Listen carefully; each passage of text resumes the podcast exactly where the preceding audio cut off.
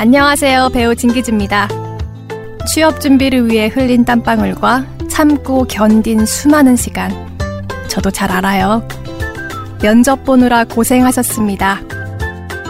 경기도에 거주하는 만 18세에서 만 39세 청년이라면 면접을 본 후 청년 면접수당을 신청하세요. 참, 면접 확인서도 꼭 받아가세요. 아셨죠? 최선을 다해 면접을 본 여러분을 아니까. 면접 문화를 새롭게, 청년에게 이롭게. 경기도 청년 면접수당. 자세한 사항은 경기도 청년 면접수당 홈페이지를 확인하세요.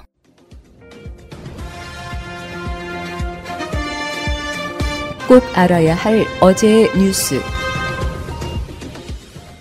최근 2주 동안 수도권을 비롯한 4단계 지역에서는 식당과 카페가 밤 9시까지만 영업했습니다. 대신 백신 접종을 끝낸 사람은 저녁에도 4명까지 모일 수 있었습니다. 그러나 이런 유인책은 효과가 크지 않았습니다. 그래서 정부는 영업 시간을 다시 밤 10시로 돌려놓는 걸 검토하고 있습니다. 노래 연습장이나 PC방 등도 백신 맞은 사람이 끼어 있다면 적어도 4명까지는 모일 수 있게 해달라는 의견도 살펴보고 있습니다. 가족 모임은 추석 연휴에 한해 5명 이상 가능해질 걸로 보입니다. 직계 가족으로 한정하지는 않고 인원 수만 제한하는데 몇 명까지 풀어줄지는 논의하고 있습니다. 그래도 한꺼번에 너무 많이 모이는 건 위험하기 때문에 가족별로 돌아가면서 만나는 방안도 거론됐습니다. 접종을 마친 부모님 댁에 큰 집이 먼저, 그 다음 작은 집이 찾아가는 시기입니다. 이런 인센티브에 1차 접종자를 포함하자는 의견도 있습니다. 하지만 델타 변이 전파력을 고려하면 위험하다는 반론이 더 큽니다. 4단계 지역에서는 아예 금지돼 있는 요양병원과 요양시설 면회도 백신을 맞은 사람은 가능하도록 풀어줄 걸로 보입니다. 거리두기는 수도권 4단계, 비수도권 3단계를 그대로 유지하는데 이견은 없습니다. 지난 4주 환자 수가 1,700에서 2,000명으로 좀처럼 줄지 않고 있어서입니다. 방역 당국은 연휴를 포함한 2주 동안 특별 대책을 시행하고 그 뒤에는 생활 방역 체계, 이른바 with 코로나로의 전환을 준비하기로 했습니다. JTBC 박민규입니다. 전자발찌를 훼손하기 전후로 여성 두 명을 잇따라 살해한 흉악범 강모 씨의 신상이 공개됐습니다. 56살 강윤성. 경찰은 빚 갚으려고 돈을 마련하려다 우발적으로 범행했다는 강윤성의 진술을 의심하고 있습니다. 계획 살인 가능성을 수사하고 있습니다. 지난달 MBC 여론조사에서 보수진영 대통령 후보로 누가 적합한지 묻자 윤석열 22.8, 홍준표 14.5, 유승민 10.2%였습니다. 그런데 민주당 지지자들만 보면 홍준표 18.1, 유승민 15.3%로 5.6%에 그친 윤석열 후보를 크게 앞섰습니다. 이를 두고 윤석열 후보 측은 만만한 야당 후보를 뽑으려는 여당 지지층의 역선택이라며 경선 여론조사에서 이들을 빼야 한다고 주장합니다. 이를테면 정권 교체를 지지하는 사람들만을 상대로 후보 선호도를 묻자는 겁니다. 정권 교체를 원하지 않는 분들이 국민의힘 대선 후보 결정 과정에 영향을 미친다고 하는 것이 문제가 되느냐 안 되느냐. 홍준표, 유승민 후보는 말도 안 된다는 입장입니다. 애초에 당신과 다른 민심을 반영하려고 국민 여론조사를 하는 건데 왜 일부 국민을 다시 배제하냐는 겁니다. 역선택 조항 넣자고 이야기하는 것은 반쪽 국민들만 데리고 경선하자 그런 거하고 똑같습니다. 역선택으로 후보를 바꾸는 게 실제로 가능한지도 논란입니다. 여론조사 전화를 받고 갑자기 전략적 선택을 하기도 쉽지 않은 데다 역선택이 있다 해도 영향은 적다는 게 대다수 전문가 의견입니다. 우리나라 국민들이 정치에 다른 데보다 관심이 더 있는 건 사실이지만 그렇게까지 적극적으로 해서 조직적으로 하는 거는 의미를 할 거다. 그래서 민주당 대선 후보 선거인단도 누구든 참여할 수 있도록 허용했고 심지어 국민의힘 김재원 최고위원까지 선거인단이 됐습니다. 다만 1, 2위 간 박빙 승부라면 역선택이 변수가 될 가능성도 배제할 수 없습니다. 자칫 잘못하면 역전의 우려까지 있는 상황이기 때문에 지금 이렇게 룰의 전쟁에서 절대 양보하지 않겠다. 양측 간의 파열음이 심각하게 나고 있는 상황이 아닌가. 또또 윤석열 후보 측 입장에서는 여당 지지자들이 홍준표 후보를 만만하게 생각한다는 낙인을 찍을 수 있어 역선택 논란을 굳이 피할 이유가 없어 보입니다. MBC 뉴스 김지경입니다. 국방부가 발표한 계획에 따르면 군 병장 월급은 내년에 67만 원까지 오릅니다. 5년 뒤인 2026년엔 100만 원까지 오릅니다. 국방부는 합리적인 보상을 하는 취지라고 설명했습니다. 장병들은 군 복무 기간 동안 월 40만 원씩 적금을 부으면 약 6%의 높은 금리를 받을 수 있습니다. 장병들이 가입하는 시중은행에 따라 5% 내외의 이자를 주고 여기에 국방 예산으로 내년부터 1%포인트의 가산 금리를 더 얹어주는 방식입니다. 18개월 복무하는 육군을 기준으로 저축한 원금과 이자를 합쳐 754만 원, 국가지원금 251만 원을 더해 제대할 때 1000만원의 목돈을 마련할 수 있습니다. 국방부는 또 급식의 질을 높이기 위해 급식 예산을 앞으로 3년간 장병 1인당 하루 15,000원까지 올릴 예정입니다. 이번 국방 중기 계획엔 북한의 핵 위협에 대응하기 위해 미사일 전력을 강화하는 내용도 담겼습니다. 탄도미사일을 감지하는 조기 경보 레이더와 패트리어트 미사일의 성능을 개량하자는 것입니다. 북한의 장사 정포를 요격할 수 있는 한국형 아이언돔 사업도 추진됩니다. 국방부는 5차 규모를 대폭 줄인 탄도미사일도 개발하겠다고 밝혔습니다. JTBC 윤세민입니다. 나흘간의 워싱턴 출장을 마치고 돌아온 노본 부장. 어, 상당히 그 심도 있는 대화를 나눴고 또 상당히 생산적인 그런 방문이었다고 생각을 합니다. 특히 어, 북핵 문제를 시급성을 가지고 선결과제로서 어, 해결을 하기 위해서 노력하겠다는 그런 미측의 입장도 확인한 것이고요. 이번 방미에서 노 본부장은 성김 미 대북특별대표와 웬디 셔먼 미 국무부 부장관, 커트 캠벨 백악관 국가안보회의 인도태평양 조정관 등을 만났습니다. 이를 통해 바이든 행정부가 북한에 대해 열린 자세를 확고히 견지하고 있음을 확인했다고 노 본부장은 강조했습니다. 아, 미국 행정부는 북한과 대화를 재개하고 진전을 이루기 위해 전향적이고 창의적이며 유연하고 열린 자세를 확고히 견지하고 있습니다. 다만 북한이 이 같은 한미의 노력에 호응해 올지는 미지수입니다. 특히 미국은 전제 조건 없는 대화를 계속 강조하고 있는데 북한은 이에 대해 침략적 분심을 가리기 위한 위선이라고 규정해버렸습니다. 영변 원자로를 가동한 정황 역시 당장의 대화보다 향후 협상에 대비한 전략적 의도가 담겼다는 분석입니다. 일단 정부는 북한의 움직임을 예의주시하며 한반도를 안정적으로 관리하는 데 역점을 둘 것으로 보입니다. 노 본부장도 가까운 시일 내에 성김 대표와 다시 만나 관련한 논의를 이어간다는 계획입니다. 연합뉴스TV 서혜림입니다. 우진축산의 갈비, 찜갈비하고 LA갈비 이게 지금 물량 정 4분의 3 정도 나갔답니다, 이미. 그러니까 이거 받아보신 분들은 알아요. 그냥 뭐 그냥 그냥 찜갈비겠지, LA 갈비겠지 하면 안 됩니다. 손질이 아마 대한민국에서 가장 잘 된 갈비. 그래서 이제 물량이 한 4분의 1 정도밖에 안 남았다. 왜냐면 이게 8년 동안 매진된 거거든. 음. 한 번도 매진이 안 된 적이 없는 거거든. 실제로 이 그림은요 좀 그렇게 멋있게 안 나왔는데 실물을 실제로 보면 정말 잘 됐구나 이게 손질이 이렇게 느낄 만큼의 제품들이에요. 사진은 네. 그러니까 그 과정을 보여주는 거죠 지금 이렇게 어. 실제로 보면은 그 7.5에서 8kg 정도 되는 거를 5kg로 줄이는 과정이니까 네. 다 기름 아. 떼어내고 뭐. 어 이거 완성된 건 아름답네요. 네. 실제로 여러분들 그 찜갈비 좋아하시는 분 1번, LA 갈비 좋아하시는 분 2번 이렇게 한번 쳐보시기 바랍니다. 두 분은 세 분은 어떠세요? 둘 중에 굳이 택하라면 저는 찜갈비 먹기는 LA 갈비가 편하죠. 어. 찜갈비 찜갈비가 편하지 않나요? 아니 음. 뭐, 뭘 좋아하냐고 내가 물어보는 거지. 저 찜, 갈비 선택하겠습니다. 1번. 아, 저, 저는 LA 갈비. 아, 옛날에 할머니가 갈비찜 해가지고 보들보들하게 잘 익은 갈비찜을 이렇게 통으로 찢어가지고 아. 밥에 올려주던 그 맛. 부자셨나 보네. 좋은 할머니가 계시네. 저그 저 어렸을 때 어렸을 때 자취할 때요. LA 갈비를 이렇게 선물을 받아가지고 그때 천국이었어요, 천국. 야 이렇게 맛있는 게 있어 싶은 거 있잖아. 그 당시면은 처음 나왔을 때 맛있었죠. 80년대 말에 예, 처음 나왔을 때 맛있었죠. 귀할 때죠. 예. 저 대학 다닐 때 여자친구 항상 갈비찜을 싸워가지고. 아, 사모님은 아니잖아. 지금 사모님은 아니시잖아요, 지금. 그, 그거 봐. 꼭꼭 그렇게 아, 사시 뭐 이런 거 뒷받침해준 분들 꼭 나중에 보면 꼴이 안 되고 이렇던데. 이 방송이 가장 큰 문제가 오디오가 너무 겹쳐요. 빨리 빠져줘야 돼.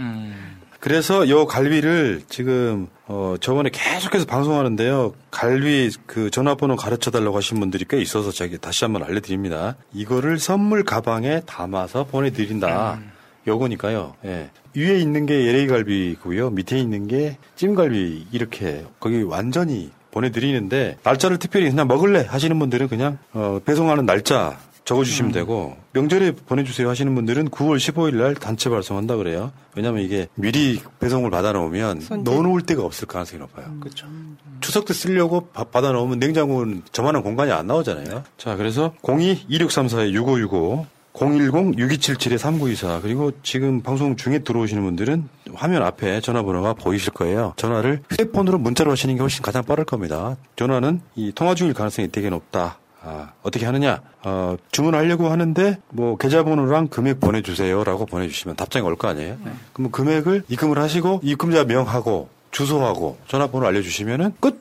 어, 이렇게 하시면 될 것 같습니다. 제가 주문을 해봤는데 지난번에 양식을 보내주세요. 양식 보내주시면 양식대로 답장을 보내주고 입금을 하시면 바로 배송을 받고 제가 몇 번 여기 거 주문해 먹어봤는데 보통 우리가 이제 전 찐갈비만 사 먹어봤는데요. 찐갈비가 정육점에 사게 되면 이제 크게 두둑날쑥하잖아요.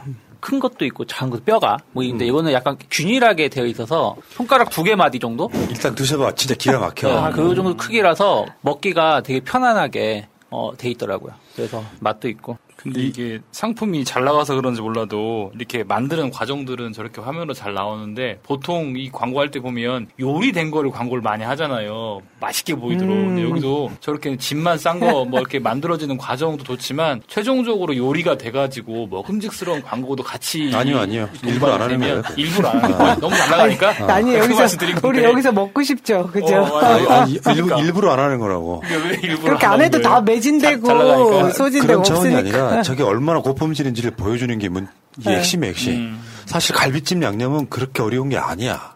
해보는 사람은 알아 이게 간장 설탕 정도 베이스만 있으면 요리 다 가능해. 다만 얼마나 고급의 양질의 갈비를 쓰느냐 이런 차원이기 때문에 어, 어.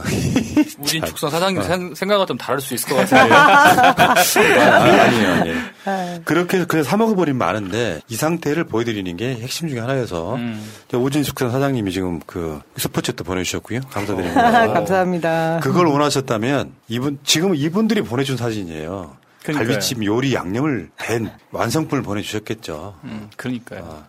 손질이 얼마나 잘 됐냐를 보여줘야 되는데 요리를 보여주면 그게 안 보인다니까. 아. 이런 말하기 뭐한데 그래서 정세균 캠프지. 아니, 그러니까 요- 요리를 잘해서 맛있게 뭐 아유. 보여주기 위해서 하는 거니까 뭐 이제 우리 캠프가 잘해야 되는데. 정말 남녀의 핵심을 찌르는 팩트 폭행. 뼈 때렸다 진짜. 아니 근데 이 광고할 때 잘 팔리려면 만 드는 과정도 중요하지만 그래도 잘 팔린다니까요 지금. 아, 그러니까 그렇긴 한데 소고기는 양념돼 있는 것보다 실물을 보는 게 더 먹어. 아니 그게 아니라 아, 이상한 요리- 고집이 요리- 있으시네, 진짜. 아 요리 돼서 먹는 모습. 아니 손질을 아주 훌륭하게 잘하셨다는 거를 저렇게 생것으로 보여준 거 날것으로. 아니 제가 솔직히 말씀드리면은 옛날에 그 과거의 우정들이 아니면은 저는 가급적이면 이때 광고를 빼려고 해요. 아. 그 요즘에 이제 이런 PPL 뭐 해달라고 하시는 분들이 굉장히 많이 오는데 첫 번째 안 받는 경우 우리가 해드려봐야 잘 안 팔리는 경우는 우리가 돈 받고 광고를 해드리지만 손해 볼 수 있잖아요. 그래서 그거는 안 받습니다 일단은. 내가 알지. 잘 팔리는 게 뭔지. 안 팔리는 게 뭔지. 그게 첫 번째고 두 번째는 모든 방송을 광고를 엮고 싶진 않아요. 그래서 광고를 가급적이면 빼. 왜냐하면 유튜브 자체에 광고가 있는데 이 광고를 너무 이렇게 심하게 집어넣는 경우가 되면 저는 민폐다 이렇게 생각을 합니다. 그래서 많은 분들이 계속 이렇게 그걸 보내주시는데 이건 좀 해달라고 보내주시는데 대부분 거절하고 있어요. 음, 그냥 광고 많이 받으시고 출연료도 음. 많이 주시고 아니, 그, 빨리 언론 재벌 되시고 그런 문제는 아니라고 말씀드리고. 핵심은 광고를 보러 들어오신 분들이 아니라 시사 이슈에 대해서 맞습니다. 저희들은 뭐라고 이야기하나가 주- 중심이기 때문에 너무 과하게 광고를 하고 싶지 않다는 말씀 드리겠습니다. 자, 우진 축산의 찜갈비, LA 갈비 추석 맞이해서 한번 주문해 보시기 바랄게요. 전화번호 다시 한번 알려드릴게요. 02-2634-6565, 010-6277-3924. 자, 출발하겠습니다. 단 한 번도 빠짐없는 수년간의 매진으로 이제는 다른 수식어가 필요 없는 우진축산의 소찜갈비, LA갈비. 이제 그 이름만으로 고품질 갈비의 상징이 되었습니다. 할머니는 손자 손녀에게 아들은 어머니에게 우진축산의 소찜갈비, LA 갈비를 보내보세요.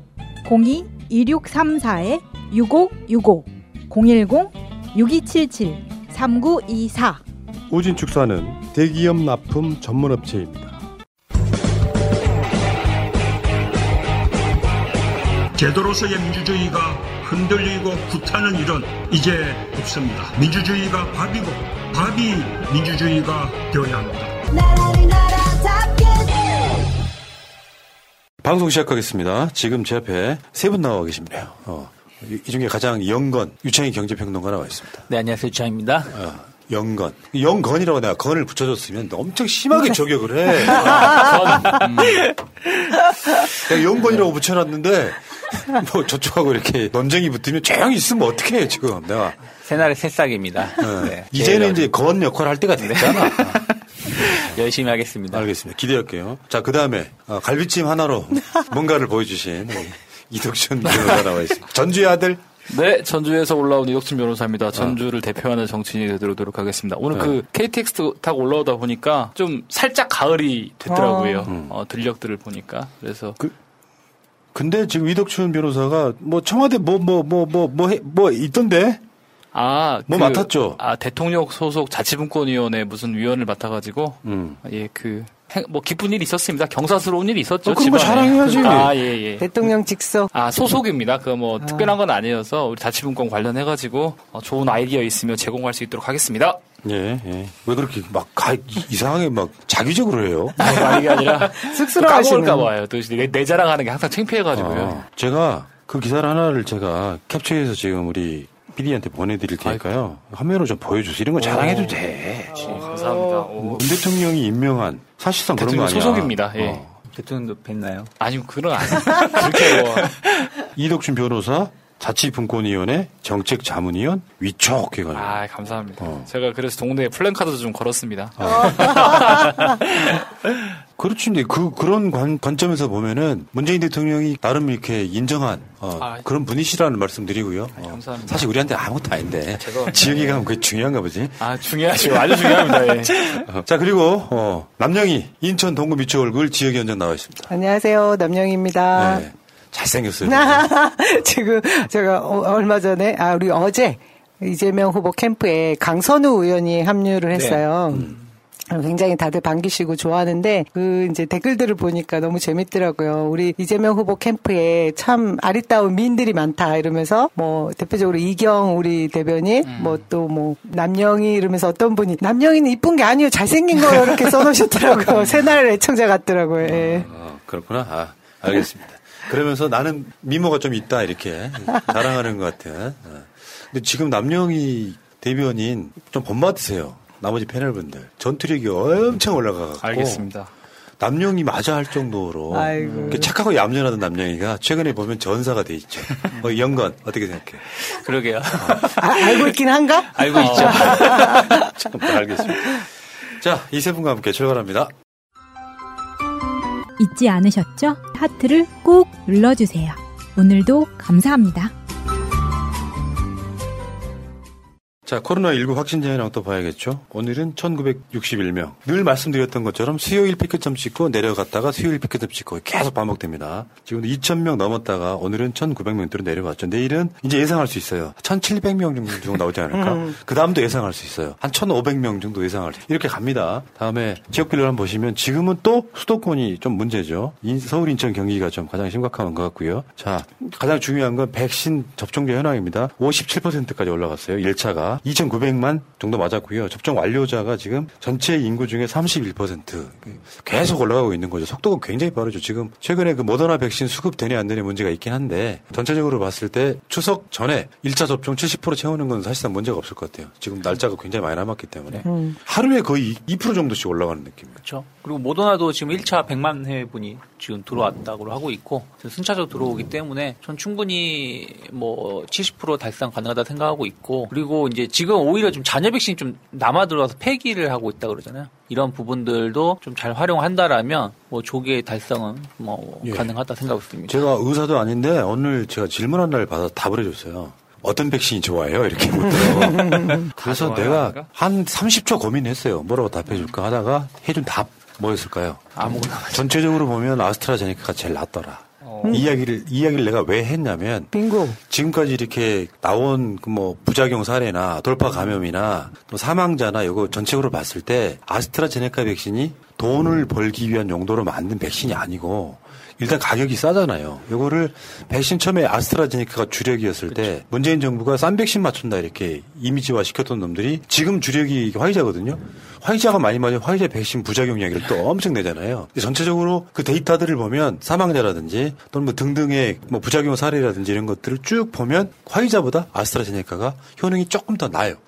제가 직접 이 얘기를 지난주에 이제 주말에 의사분한테 직접 들었거든요. 제가 이제 아스트라제네카 2차를 자녀 백신 다 맞았는데 이 가슴 통증이 약간 있는 거예요. 그래서 무서워가지고 일요일 날 응급 처치를 좀 받아보려고 병원에 갔습니다. 근데 뭐 심전도랑 초음파 다 했더니 뭐 이상은 없었거든요. 근데 그 의사 선생님 말씀이 아스트라제네카가 자연적인 그러니까 원래 그 백신을 만드는 그 형태 그쵸. 그대로 만들었고 나머지 mRNA 방식은 사실 이렇게 화학적으로 아, 만든 인위적인 거예요. 그래서 이게 이제 구분이 분명히 될 거다 그런 얘기를 하면서 안정성에 있어서 장기적으로 보면 아스트라제네카 걱정 없고 저한테도 이제 그런 위안을 주시면서 교수차 접종도 좋다는 얘기는 하지만 사실은 전통적인 방법이 더 안정하다, 안정적이고 예. 좋다 이런 얘기 하시더라고요. 1차를 아스트라제네카 맞고 2차를 화이자 맞았는데 화이자 맞을 때가 좀 더 개인적으로는 좀 어지럽다는 생각이 좀 예, 들더라고요. 예. 그리고 이제 코로나 발생 현황을 보면 사실은 델타 변이 바이러스가 전파력이 되게 높다고 하는데 한 몇 주 동안 거- 제대로 어, 관리되어 오고 있다라는 생각이 드는 게 약간 이제 일정 정도였던 패턴을 보이는 걸 보면은 제, 제대로 좀 관리되고 있다 이런 생각이 들고요. 그리고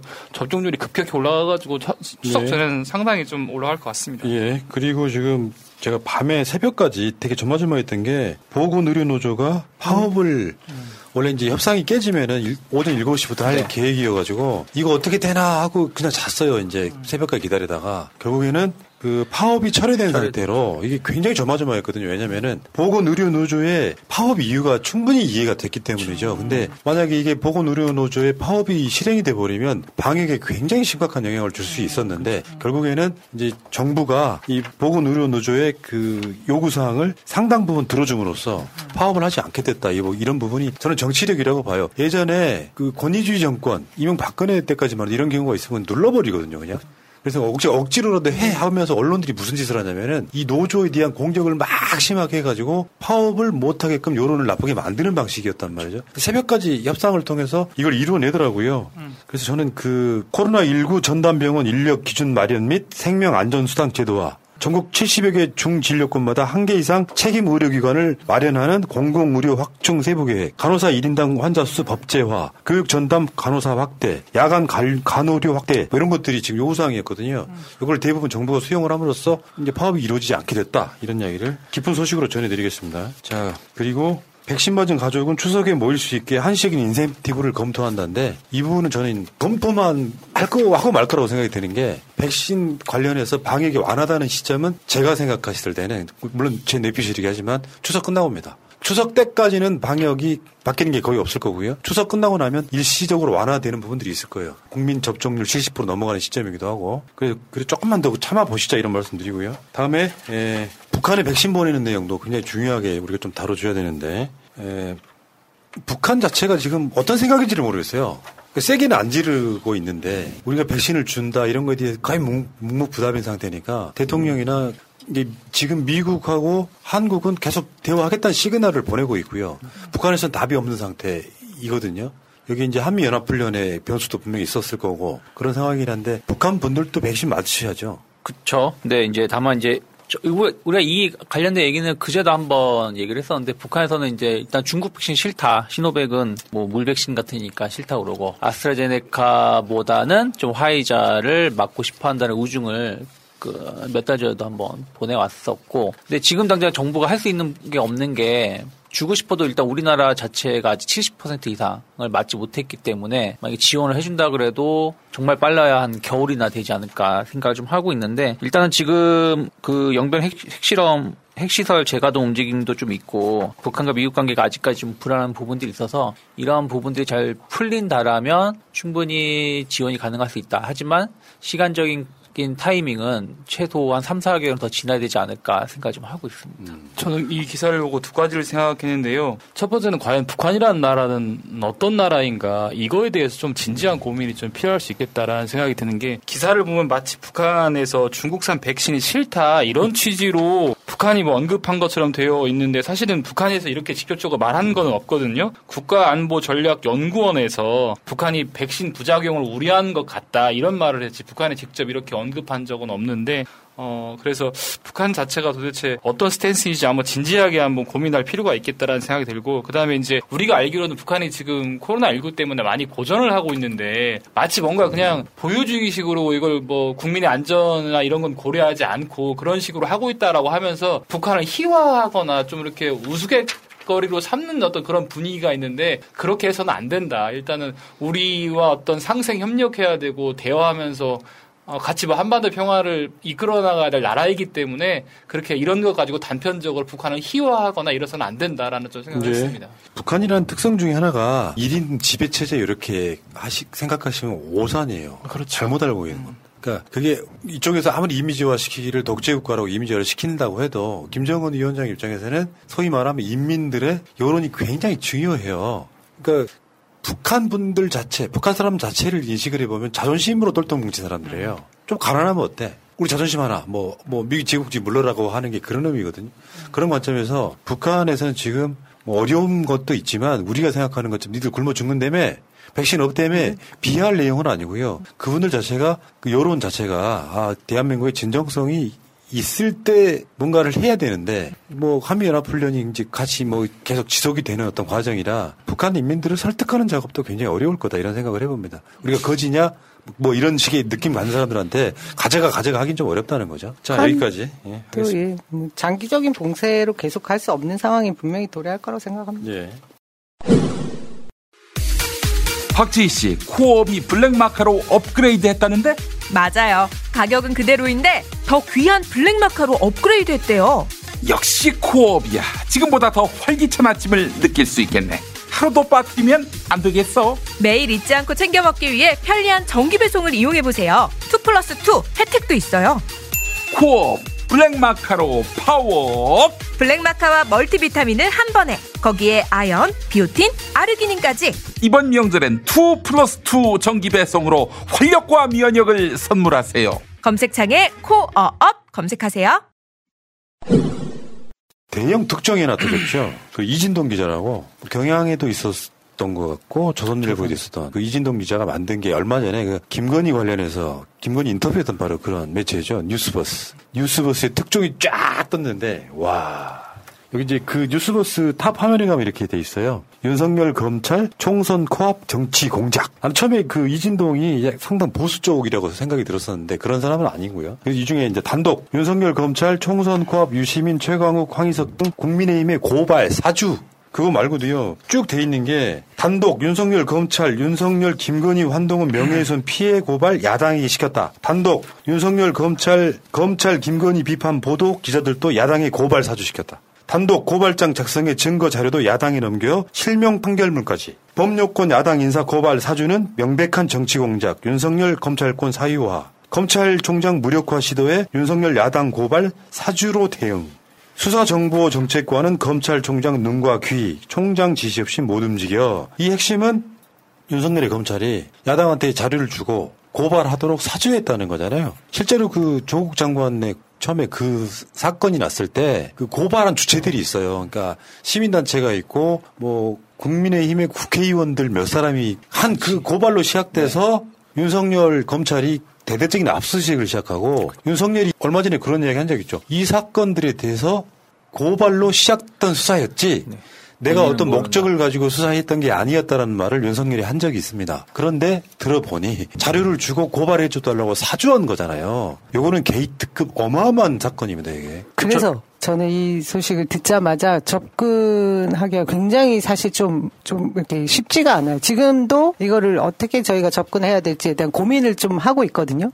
이 특종이 이 보통 핵폭탄급이 아닌 네. 특종인데 어 그 국민의힘의 김웅 의원도 사실상 공익 제보였다라고 해서 부인하지 않는 입장을 취하고 있고 또 내부에 문건이 실제 실물이 있다라는 얘기도 지금 나오고 있긴 합니다. 근데 아 저희가 이게 그 내용 자체가 이 검찰이 대한민국 검찰의 현 주소를 말해주는 것이기 때문에 아 접근을 어떻게 해야 될지 조금 저는 지금 이걸 우리가 계속 이렇게 세게 다루는 게 맞는지 좀 더 내밀하게 더 들여다 봐야 될지에 대한 고민을 솔직히 하고 있는 상황입니다. 예, 그러면 저는, 뭐- 저는 이제 약간 뉴스버스 그 메인 화면을 보고 이게 지금 접속이 잘못됐나라는 생각을 했었거든요. 왜냐하면 그 뭐 단독이라는 거 붙은 것들이 한 다섯 여섯 개 되는데 그거 하나만 예를 들면 아까 말씀하신 윤석열 검찰 총선 코앞 유시민 최강욱 황희석 등 국민의힘 측의 고발 사주 이거 하나만 사실이라고 하더라도 이게 메가톤급 이게 기사가 될 텐데 이런 것들이 쭉 나열돼 있어서 놀라지 않을 수 없었고 이 기사 내용을 보면 이런 것 같습니다. 일단 대검찰청에 있는 수사정보정책관이라는 손준성 당시 2000년도 4월경이죠. 어, 수사정보정책관이 어, 자료를 당시 미래 미래통합당 김웅 송파갑 후보에게 자료를 전달을 했고 그래서 그 자료를 받은 김웅이 기사에 따르면 그렇습니다. 어, 미래통합당 법률 지원팀에 전달을 했다라고 하지요. 근데 이제 그 자료를 보면 어, 기사에 따르면 자료 내용을 보면 어, 총선을 코앞에 앞두고 유시민, 최강욱, 황희석 등 국민의힘 측에 이제 어, 뭐 이렇게 그 보도 관련해서 어, 뭐 고발을 하라, 하라, 사주를 해라 이런 내용이 있다고 하는데 일단 김웅 의원이 확인해 준 내용은 자료를 누군가에게서는 받았다. 근데 그 내용은 내가 모르겠다. 그리고 전달은 했다.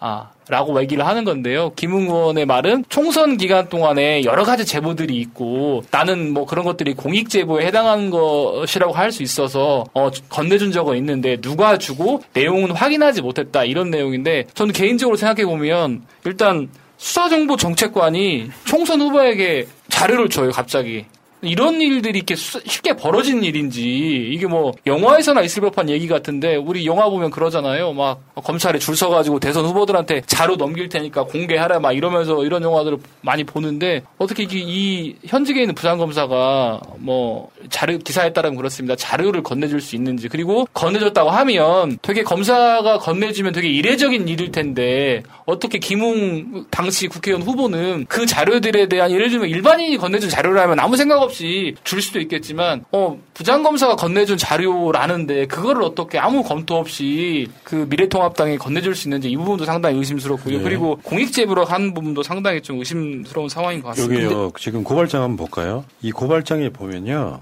4월 3일 날 손준성 당시 대검찰청 수사정보기획관이 김웅한테 전달했던 고발장입니다. 이게 지금 손준성은 현재 대구고검 민권보호관으로 지금 근무하고 있는데요. 참 자기 적성에 안 맞는 일을 하고 있다 진짜. 여기에 보면은 어 황희석, 최강욱 또 유시민 유시민. 이런 이름들이 쓰여 있어요. 생각 한번 해봐요. 검찰이 고발장을 만들어 가지고 그거를 김웅한테 전달을 해. 그때 김웅이 퇴직하면서 마지막으로 만나고 나온 게 윤석열이었잖아요. 그러니까 완전 끈아풀 역할을 했던 거고요. 이게 참 말이 안 되는 게 일단 그 손준성을 한번 한번 볼게요. 뭐, 뭐, 가십이긴 합니다만 손준성이 어떤, 인- 어디 등장했던 인물이냐를 한번 보시면, 음, 윤석열 검찰총장 징계위원회 구성할 때요. 여기에 보면 징계위원들 쭉 나와 있고 뭐 윤, 윤석열 대리인도 나와 있죠. 여기 증인석에 앉았던 인물. 손준성 대검찰청 수사정보 담당관. 이, 이자, 이자, 이자가 지금 이중에 이제 윤석열의 이제 심부름꾼 역할을 했던 거잖아요. 근데 이 대검찰청 수사정보 담당관 자- 자체가 뭐 대검이 다 마찬가지겠습니다만 총, 검찰총장의 지시 없이는 움직이는 게 사실상 불가능한 자리다 이런 거예요. 근데 놀랍게도 또이 손준성의 예, 장인, 장인이 바로 김광민님이라는 사람인데 지금 4.15 총선 당시에 자유한국당 대구 경 북 선대위원장이었던 사람이에요. 그러니까 전체적으로 그렇게 인맥들이 얽혀 있는 상황에서 현직 검찰총장이 자기 측근 하나를 이용해가지고 수사 정보를 상대방한테 미리 주고 고발장까지 써서 이거 고발해줘라고 하는 지- 그 짓을 하고 있는 거잖아요. 너무 단순무식한 행위들이 사실 이게 보면 그리고 이게 말이 안- 이게 말이 한마디로 대굴 떠나서 그죠? 답, 답안지에다 답을 다 써주고 이름만 안 적어서 준 거 아니에요 수험생한테 그럼 수험생 자기 이름만 쓰면 되는 내용이라고 보면 될 것이고 김웅의 말이 앞뒤가 안 맞는 게 공익 제보라고 해서 전달을 했는데 내용을 모른다? 내용을 보지도 않고 어떻게 공익 제보인지 아닌지 어떻게 알아 본인이? 말이 안 되죠. 내용을 때문에 박 봤기 때문에 봐서 준 것이고 그게 공익 제보라고 본인 이 판단했다라는 것이고 말씀하신 것처럼 내용 여러 군데에서 받아가지고 그 내용들 다 지워서 누가 줬는지 모르겠다고 하는데 같은 검찰 식구내끼리 자기 선배 직속 상관 아니지만 선배인데 그걸 몰랐다고 하는 게 앞 뒤가 맞지 않는 소리다 생각 좀 하고 이게 있습니다. 지금 이 손준성이 무- 어떤 자냐면 윤석열이 검사들 소위 말하면 세 평, 그러니까 판사들 세 평, 판사 사찰을 주도했던 그 문건 만든 자가 손준성이에요 또.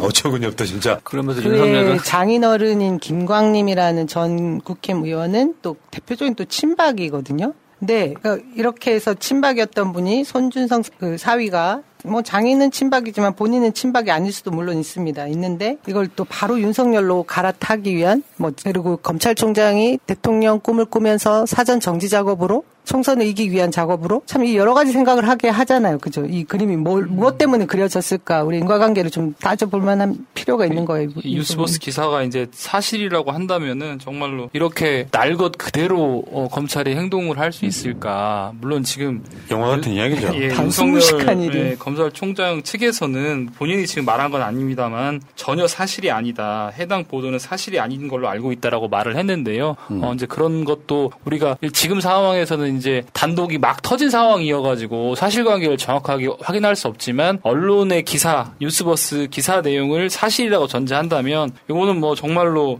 뭐 대통령 후보의 자격이 있나 없나 이런 차원을 넘어서 가지고 뭐 말 그대로 뭐 헌정 질서를 문란하게 하는 행위에 가까운 게 아닌가 이게 사실이라고 네, 한다면 이건 어, 게이트급이죠. 네, 뭐 게이트죠. 예, 게이트도 뭐 이거는- 이거 한 번에 마무리될 게이트가 아니라 이거는 뭐 지금 뭐 지금 뭐 우리 당이나 우리 뭐 저기 이재명 후보도 그 입장을 냈고 추미애 후보 뭐 여러분들이 다 냈고 열린민주당에서도 입장문을 발표를 했는데요. 이건 뭐 공수처 국감 아니 국정조사 뭐 이런 얘기를 다 하고 있습니다. 저는 이게 지 특정 보도가 사실이라고 한다면 야당 추천을 받아서 특검을 해야 될 상황 정도까지 맞습니다. 가야 되는 거라고 생각해요. 지금 자료 하나 더 보실게요. 요거는 작년 4월 3일 날 손준성, 아까 그 손준성이에요. 윤석열이 완전 수적이었네요. 대검 수사정보기획관이 김웅한테 전달한 검언 유착 의혹 보도자 제보자 B 씨의 실명 판결문까지 전달해줘요. 반박하라 이거지. 야, 참. 윤석열 정말 대단한 인간이었네요. 보니까. 사실은 이렇게 생각한 이게 정말 사실이라고 하면 검찰이 뭐 국가적인 시스템이나 국민을 도대체 어떤 시각으로 바라보고 있는지 명백하게 드러나는 것이죠. 내가 모든 것을 다 내가 짜고 내가 판을 조정할 수 있고 내가 만들 수 있다라는 어떤 그런 생각과 그 다음에 국민들을 관련해서도 내가 하늘에 있는 태양을 가리면 다 가려진다는 어떤 그런 그런 자신감이라고 해야 되나요? 그걸 뭐라고 해야 되나요? 그런 것들을 정말 여실히 드러내는 것 같아가지고 이게 진짜 뭐 외람된 말이지만 사실이 아니길 바라겠습니다. 이게 정말로 사실이라 그러면 좀, 좀 슬플 것 같아요. 근데 이때 당시 우리가 항상 의심을 의심을 했었던 했죠. 게 그렇죠. 짐작 그냥. 어떤 문제가 발생하면 바로 사준모, 네, 사준모, 법세연 네, 뭐 이런 데서 계속 고소가 들어가고 그러면서 바로 검찰이 수사하고 수사부를 착 만들어가지고 바로 그냥 압수수색을 하고 하는 부분들이 너무 이거는 짜고 쳐도 이런 식으로 짜고 칠까 할 정도의 의심이 갔었던 것이 있었고 그것이 지금 하나의 사례가 좀 나온 것이기 때문에 이거는 저는 뭐 사실일 가능성이 높다 어, 생각을 좀 하고 있습니다. 그러니까 저도 사실의 가능성이 높겠다고 생각하지만 이게 너무 지금 말도 안 되는 상황이라 가지고 좀 충격적이라는 믿지를 것이고요. 못하는 믿지를 거지, 못하겠는. 거예요. 네. 계속 그래서 또 우리가 들여다보자 들여다보자 하는 건데 그 당시에 검언 유착은 저희들이 다 확신했잖아요. 검찰발 그러니까 법원에서 뭔가 언론 쪽에 흘려내면 특히나 우리 조국 전 장관님 사건들은 대부분 언론에서 먼저 터뜨리고 그다음에 어떤 모 단체에서 고발을 하고 그다음에 검찰이 바로 수사 압수수색 들어가고 뭐 이런 상황들이었잖아요. 그게 저희는 그 방향만 바라보고 있었는데 이건 또 한 발 더 직접적인 행태란 말이죠. 그렇죠? 고발할 수 있는 직체와 그 내용들을 다 직접, 전달해 줬다라는 거죠. 내통하면서 예. 근데 현직 검찰총장이 저지른 짓이에요. 그러니까. 예를 들면 자기를 임명한 문재인 대통령의 당을 공격해라 이- 여기에 가까운 거잖아요. 그러면서 직접 못 하겠으니 야당한테 자료를 주고 고 발장을 주고 이거는 무슨 이거는 지금 내가 봤을 때 윤석열 구속감입니다 이거. 구속 이상이죠. 이게. 지금 그 수사정보정책관이라고 하는 자리가 굳이 말하자면 지금 현재 국정원이 하는 짓이랑 비슷한 감찰반 같은. 거죠. 어.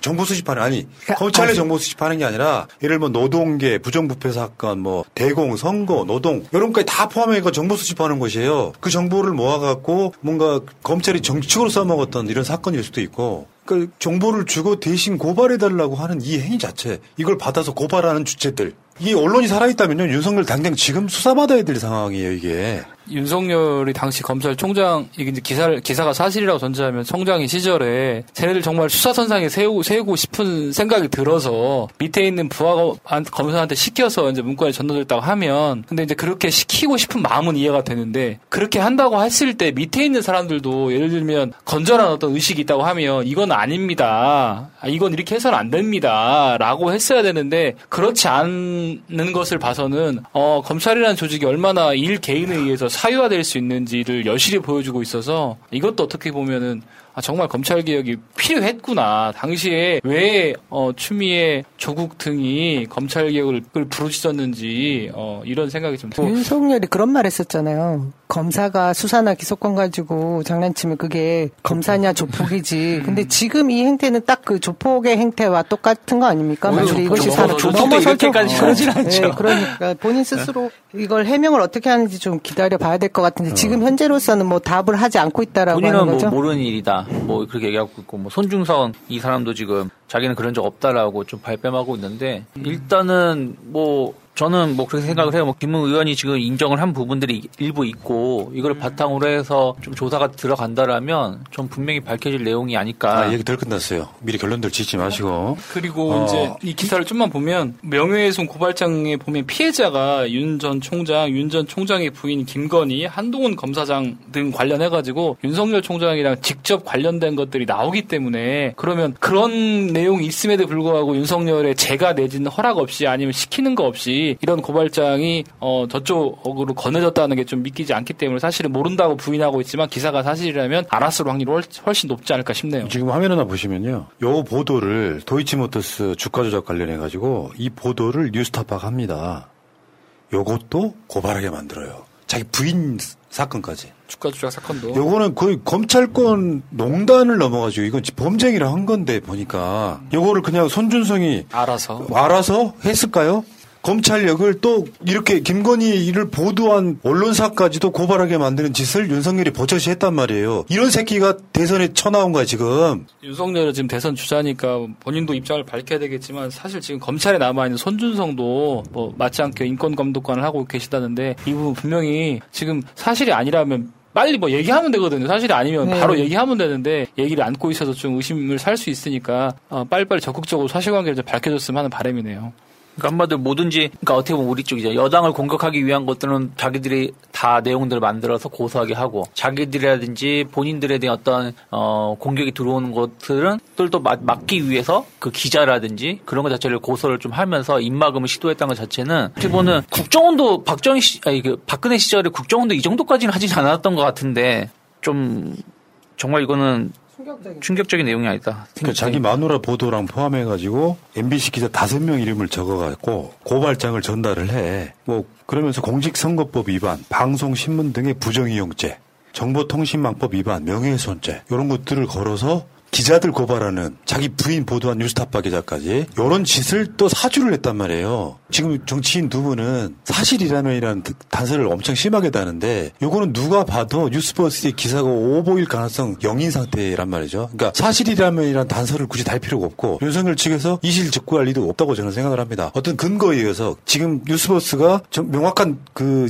증거를 가지고 보도한 사건이기 때문에 이, 이 사건은 그, 그 사건이 사실이라면 단서 자체가 의미가 없는 난 논평이라고 생각을 하거든요.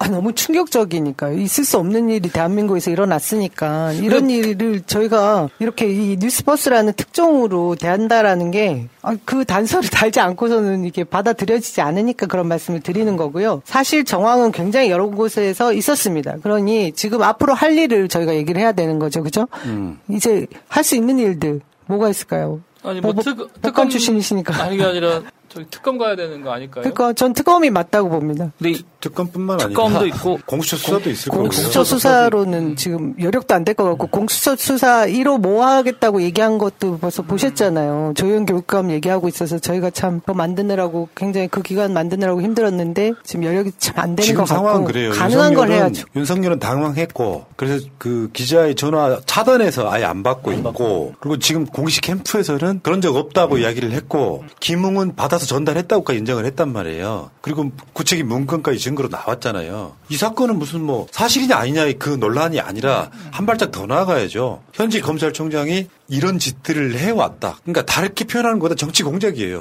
굉장히 위법한 정치 공작이라고. 근데 우리가 이제 저는 아- 궁금한 게 특검도 있고 공수처도 있고 뭐 국감도 있고 뭐 청문회도 있잖아요. 제일 그냥 빠르게 좀 진행할 수 있는 건 어떤 건가요? 국감인가요? 아니면은 청문회가 국감 엄청 오래 걸리지. 그런가요? 아니 걸리고. 특검은 이거 설치하는데도 몇 달 걸릴 거고. 사실 그것도 법률 통과돼야 되니까. 공수처도 어떻게 보면 공수처가 제일 빠를 수 있는데 지금 공수처가 워낙에 윤석열 관련된 걸 많이 하고 있다 보니까 어떤 게 더 제일 빠른 건지가 좀 먼저 찾아봐서 그것부터 시작을 하면서 좀 넓혀가야 되지 않을까. 특검의 수사가 사실 제대로 이루어지고 있었다라고 한다라면 이 정도의 사안을 특, 음. 공수처에서 이 얘기를 다루지 않았을 리가 전 없을 거라는 생각도 사실 들거든요. 일단 뭐 김웅 의원이 내용 확인을 못했다고 하고 제공자가 누구라고 밝히지 않고 있고 전달만 했다고 얘기하고 있으니까 1단계로 일단은 어, 내용 확인을 했는지 그리고 전, 어, 전 제공자가 누구인지 그다음에 전달했을 때 그 내용은 무엇이었는지 등을 좀 밝힌 다음에 어, 그 다음에 이제 향후 문제를 좀 더 논의하는 게 적절할 것 같네요. 근데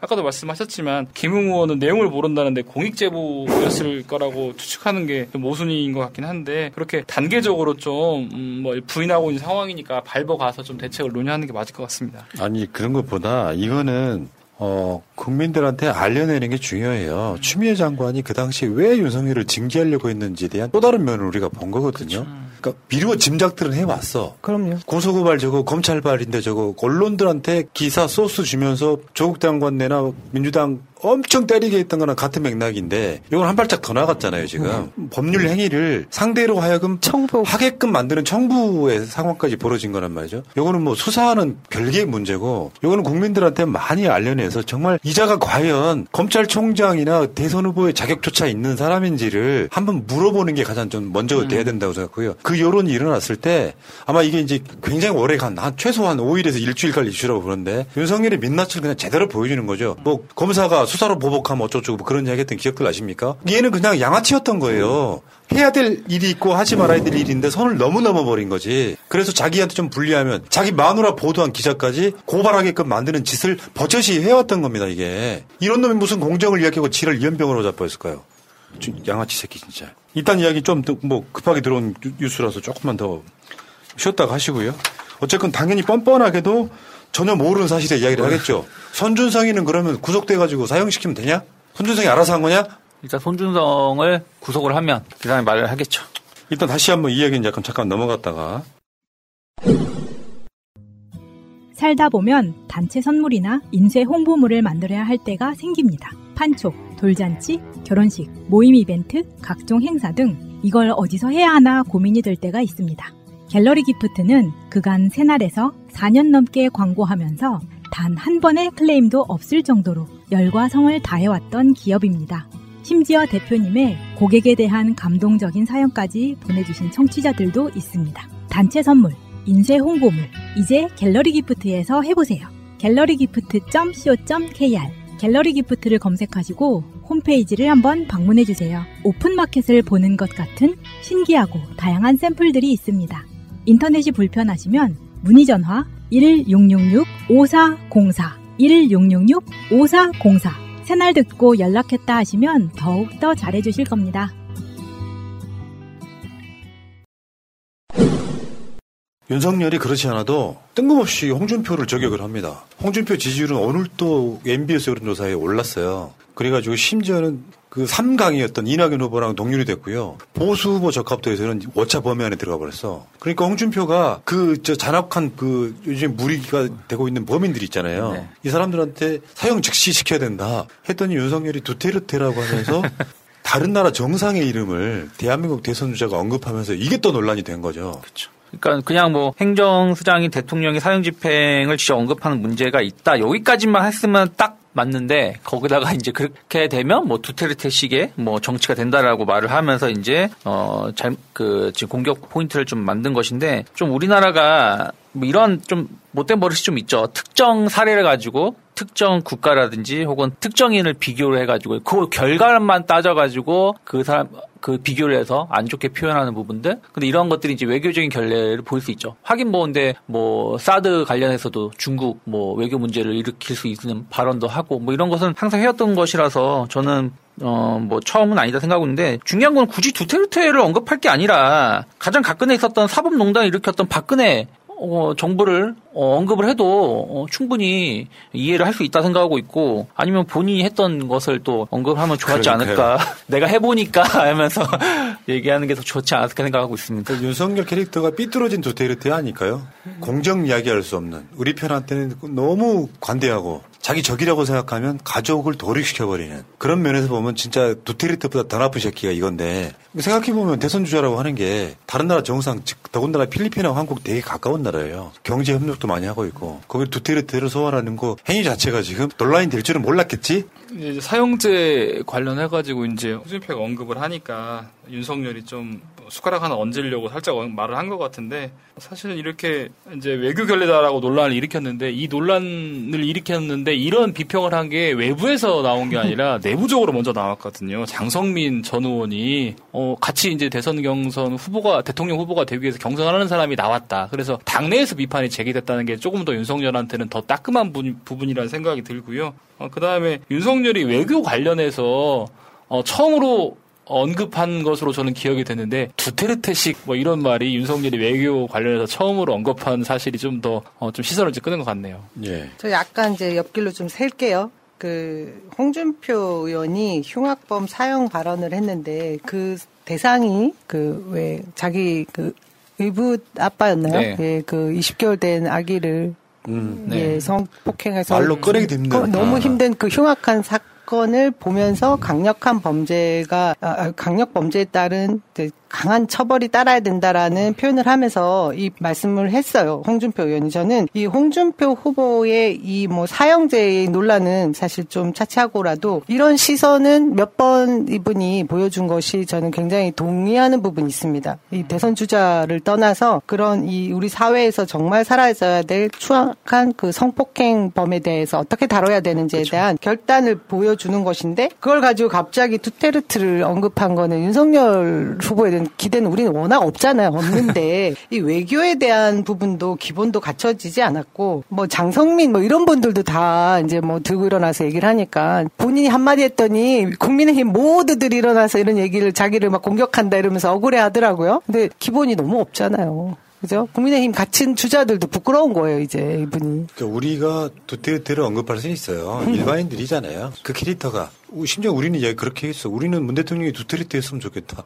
오히려 문 대통령은 너무 이렇게 보- 정치 보복하지 않는 범위에서 그 부분인데 아무튼 윤석열의 입은 방정입니다. 그러니까 방정입니다. 그러니까 이게 그 덩치랑은 좀 다르게 입이 너무 싸요. 왜 입이 싸지냐면 가치, 갖고 있는 가치관이 전박해서 그런 거예요. 막 지르는 거지. 그러니까 어디 어디 술집에 가서 일반 직장인들이 그냥 그런 캐릭터 하나가 이렇게 술자리에서 할 수 있는 이야기도 버젓이 그냥 하고 다니는 그런 캐릭터에 가까운 것 같고요. 근데 윤석열이 그 무슨 그 뭐 지지 포럼에 가갖고 했던 말인데요. 성장이냐 복지냐를 논쟁할 여유가 없을 만큼 공정과 상식이 무너졌다 이렇게 얘기를 했어요. 반사 이 새끼야. 아니, 자기 검찰총장권을 이용해서 그 야당한테 정보를 주고 고발장을 주고 고발하라고 하는 이 검찰총장이 장모, 자기 부인 건, 자기 측근 한동훈 등의 건에 대해서는 그렇게 관대하신 분이 심지어 한명숙 수사도 방해했던 이유가 측근과 연관이 있잖아요. 김학의 사건은 김학의 처음에 스폰서 관련해서 사건 덮어버린 놈이 본인이야. 자기들 관련한 사건은 전혀 뭔가를 수사조차 안 하던 놈이 조국 장관 되는 표창장까지 들어가고 일기장같이 훔쳐가던 새끼가 공정상식을 이야기해? 그러니까 성장이냐 복지냐에 대한 이야기를 할 거리가 없는 거예요. 아는 게 없으니까. 그러니까 이게 뜬금없이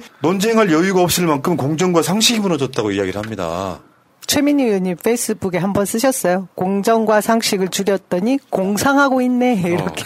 그러니까 말씀하신 것처럼 그 공정과 상식을 무너뜨린 게 본인인데 본인이 그걸 어떻게 바로 세우겠다라는 것인지 방금 우리가 얘기한 뉴스버스 사건 같은 경우도 특정도 본인 스스로가 지금 공정과 상식을 좀 없앴다 생각하고 있는데 어떻게 성장과 복지가 아름다운 시절의 이야기인지 어? 지금도 성장과 복지는 치열하게 논쟁이 되고 있는 부분들에 대해서 본인이 말씀하신 것처럼 정책이 없다라고 하고 또 이 사람이 내세운 내용도 앞뒤가 맞지 않는 게 위대한 작가의 작품을 보고 100년 전에 시대적 차이가 있는데도 불구하고 공감하는 이유는 정의감과 윤리의식이 자리 잡고 있다는 데인데 이거 말이 안 되는 게 100년 전이든 1000년 전이든 몇백 년 전이든 그때의 작품을 우리가 높게 평가하는 거는 그때 상황을 이해를 하고 그 시점에서 그 시각에서 그걸 바라봤기 때문에 그것이 우리한테 감동을 주는 것이지 현재 시각에서 그걸 보게 되면 작품이 아니거나 혹은 그건 말이 안 되는 거죠. 왜냐면은 지금은 디지털 카메라가 사진을 잘 표현하고 있는데 옛날에 그림을 보면 어떤 감흥이 있겠어요. 그 기준으로 본다면 혹은 지금 민주주의라든지 이런 게 잘 되는 상황에서 봉건주의 사회 혹은 어, 노예제도가 있는 사회의 어떤 그런 글을 봤을 때 그게 무슨 감동이 있겠어요. 하지만 그 시대에 그것을 이해를 하고 그걸 문학적으로 접근했으니까 감동이 있는 것인데 무슨 앞뒤가 맞지 않는 소리를 하고 있는 것인지 저는 음, 윤석열이 이제 성장 복지 논쟁할 여유가 없고 공정과 상식이 무너졌다 이 워딩에서 윤석열이 두 가지 말을 하고 싶다고 생각을 했습니다. 첫째는 뭐냐면 공정과 상식 아이콘을 자기가 가, 계속 가져가고 싶다. 예를 들면 본인이 맨 처음에 공정과 상식을 얘기했을 때 그것 때문에 1위가 됐다고 생각했는데 요즘에 계속 뭐 장모 사건, 와이프 뭐 주가 조작 사건, 방금 전에 이런 것 때문에 흔들리는 부분이 있었어요. 하지만 그럼에도 불구하고 본인이 공정과 상식을 이야기했을 때 1위로 갔었다라는 음, 그런 측면에서 공정과 상식을 얘기했다고 생각을 하고요. 두 번째는 성장과 복지 논쟁이라고 얘기했는데 본인이 성장과 복지 논쟁을 할 여유가 없다 이를 말한 것은 자기가 대선 후보로 서 뭐 실체 어떻든 간에 정책적인 고민을 하고 있다 이 얘기를 하고 싶었던 거예요. 예전에 왜 그러냐면 예전에 뭐라 그랬냐면 나눠줄 것 같으면 세금 왜 거든냐 이런 얘기를 했었거든요. 그러면서 어제 뭐 대통령 될 사람이 무슨 저런 얘기를 했지만 결국은 실체 어떻든 간에 본인 말로 성장과 복지를 논할 여유가 없다 이 말은 나는 대선 후보로서 뭔가 정책적인 고민을 하고 있다 이런 메시지를 던지기 위해서 이런 말을 했다고 봅니다. 성장과 복지를 모른다고 봐요. 아니 모르겠죠. 그러니까 성장과 이 분배 뭐 이런 것들이 있잖아요. 요거는 정치인들이 가장 먼저 고민하는 아젠다거든요. 근데 어떤 시대를 거치면서 성장만 중요시됐던 시절이 있었습니다. 국가를 위해서 다 희생해. 성장해야 되게 대기업들한테 막 온갖 세제 혜택 주고 지원해주면서 성장을 했단 말이에요. 그 성장 중에는 이제 박근혜 시계 막그 빚내서 집 사고 아파트 집구한도 다 성장에 포함되니까. 근데 그게 너무 이제 너무 좀 정글 자본주의 시기였던 거예요. 그래서 이제 반대쪽에서는 복지나 분배에 대해서 굉장히 고민을 하기 시작했죠. 근데 지금은 우리가 정권을 잡음으로써 비로소 다른 고민을 하기 시작한 거예요. 이 문제는 성장이냐 분배냐 또는 성장이냐 복지냐의 논쟁이 아니고 같이 가야 된다는 걸 알게 깨달아준 정부예요. 그래서 우리가 대한민국 성장률 이야기를 할 때 성장과 뭐 복지나 분배를 따로 띄워놓는 것이 아니라 성장이 있어야만 복지나 분배도 있다라는 인식이 이제 비로소 생긴 겁니다. 근데 여기다가 대놓고 이제 그걸 잘 모르니까 정의와 공정, 상식 이런 이야기 하는데 그 윤석열이 그걸 위해서 노력을 해왔다면 일견 설득력 있는 저는 아젠다라고 생각을 합니다. 근데 지금 드러나는 건 그거잖아요. 아무튼 세상에서 이런 천상체나 유아 독존이었고 꼼수, 정치 공작 이런 것들까지 포함을 하면 어쨌건 사위 하나 잘 얻으면 장모는 무슨 짓을 해도 기소조차 안 되는 부인이 남편 하나 잘 만나면 현찰 한 50억 쌓아두고 있어도 아무런 문제가 안 되는 윤석열의 측근이면 수사조차 대상도 되지 않고 그걸 수사하려고 했던 그 검사 하나는 독직 폭행으로 좌천돼 버리는 현실이 그런 상황인데 무슨 공정과 상식을 이야기하고 자빠했어. 얘는 그냥 범죄자예요. 이거 볼 때마다 그냥 혈압 올라온다니까 이게 그 뒤에 말도 재밌습니다. 저는 정치를 하고 하고 살면서 생각해 본 적이 한 번도 없었다. 근데 국민들이 불러줘서 왔다. 음. 이것도 새빨간 거짓말로 저는 보여지거든요. 이 총선 전에 아까 말한 그 청부 정치 공작이 만일의 사실이라면 이분은 그 김건희와의 결혼을 주선한 모 스님이 있었고 또 점쟁이들도 있었고 여러 가지 얘기들이 나오잖아요. 그건 뭐 월간 조선 같은 데서 막 실을고 있잖아요. 부인 김건희와 결혼을 하게 되면 대통령이 될 사람이다. 뭐 이런 얘기를 믿고 그 총선에도 아까 말한 것이 사실인 것처럼 개입을 했고 그다음에 조국 전 장관을 그렇게 수사했고 여러 가지 정황들이 있어요. 근데 지금 어디서 국민이 불러서 나왔다? 지금 하고 싶어서 학자들은 대통령 병에 걸렸다 할 정도의 여러 가지 정황들을 의심 하거든요. 근데 이런 말도 다 거짓말이라는 네. 생각이 드네요. 그렇죠. 대통령병이 가까운 거죠.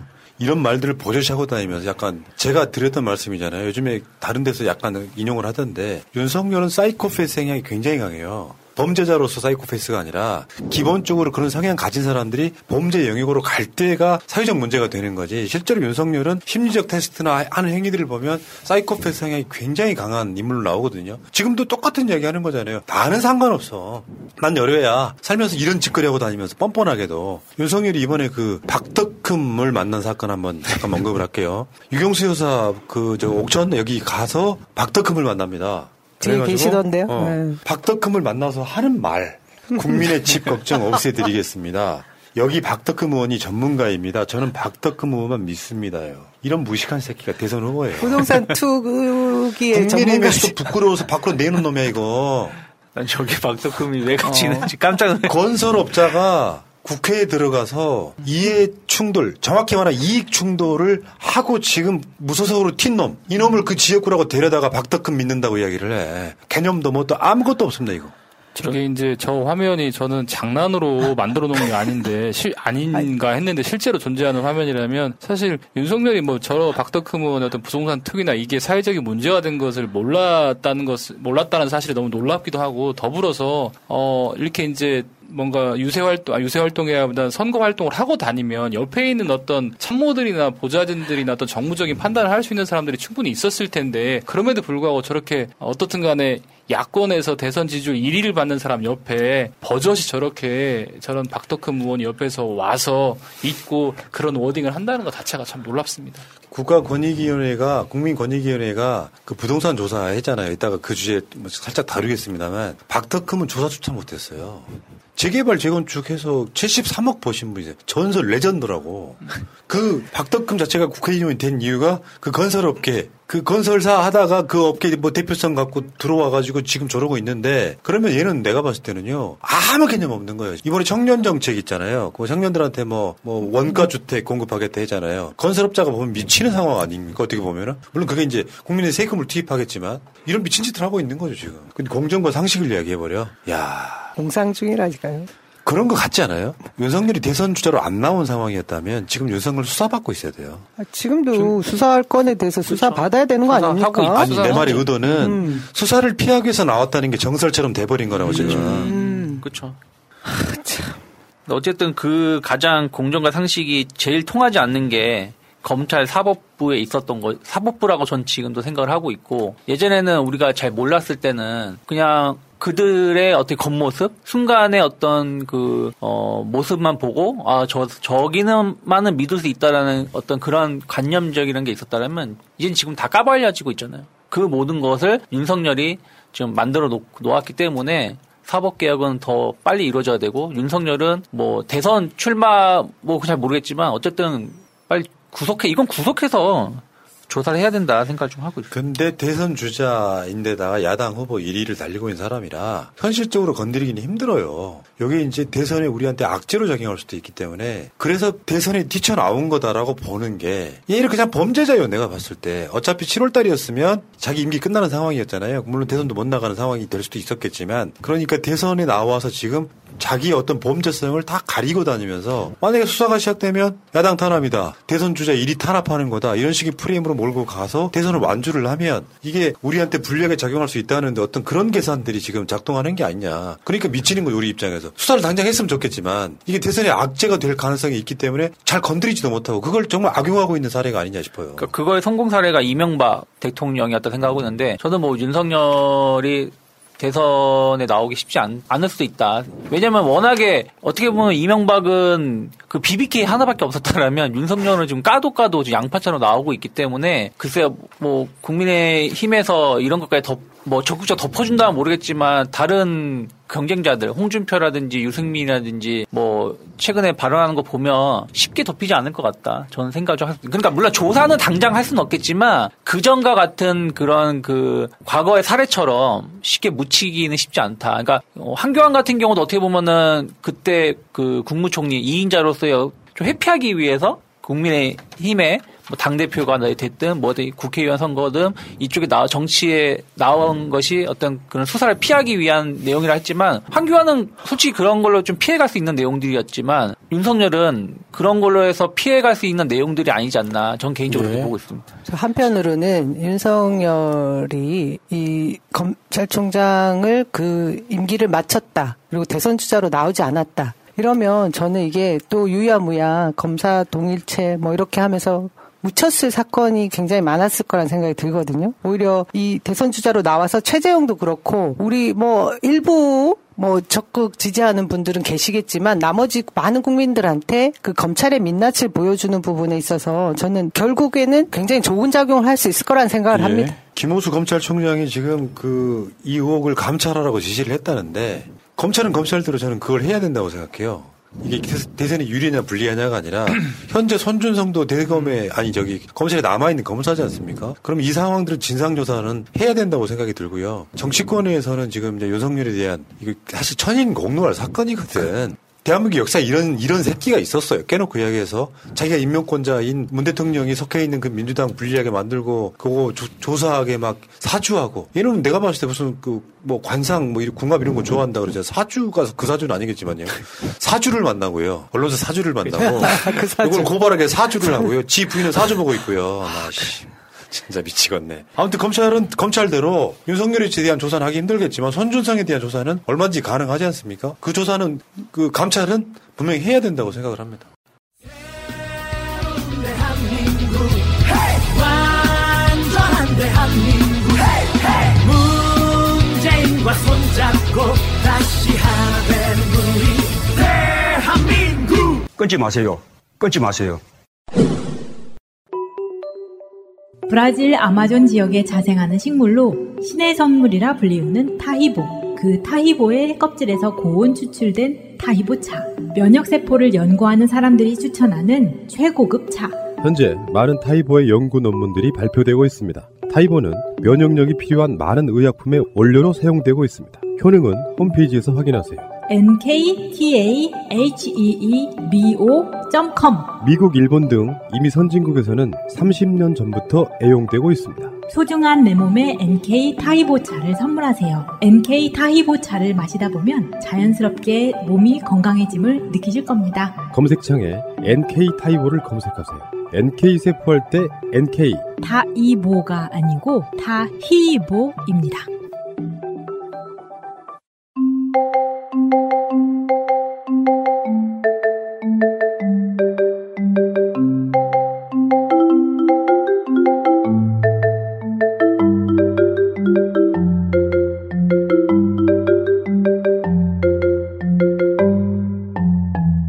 아무 생각 없이 듣는 방송 새날의 never ending story 207회를 시작하겠습니다. 반갑습니다. 반갑습니다. 야 이제 벌써 이 무더운 여름도 이제 지나가고요. 이제 가을을 이제 기다리는 벌써 그런 계절이 됐습니다, 여러분. 자, 저 never ending story는 뭐 새가 날아든다의 유일한 네, 비정치 팟캐스트라는 거 다시 한번 알려드리고요. 저희는 이제 편안하게 주제를 정해가지고 그거에 대해서 그냥 뭐 각자의 이야기를 나누는 네, 그런 시간이니까 여러분들 정치 이슈는 이제 다른 그 새날 프로그램들에 많으니까요. 어, 이 프로에서는 이제 정치 얘기보다는 그냥 아 우리 패널들이 어떻게 살고 있는지 예, 그냥 그 사람에 대해서 좀 알아가는 어, 시간이라고 생각하면 좋을 것 같습니다. 자, 저는 진행하고 있는 개그맨 김일희고요. 자, 제 왼쪽에는 우리 또 우리 오사춘기님 자리해 주셨습니다. 안녕하십니까.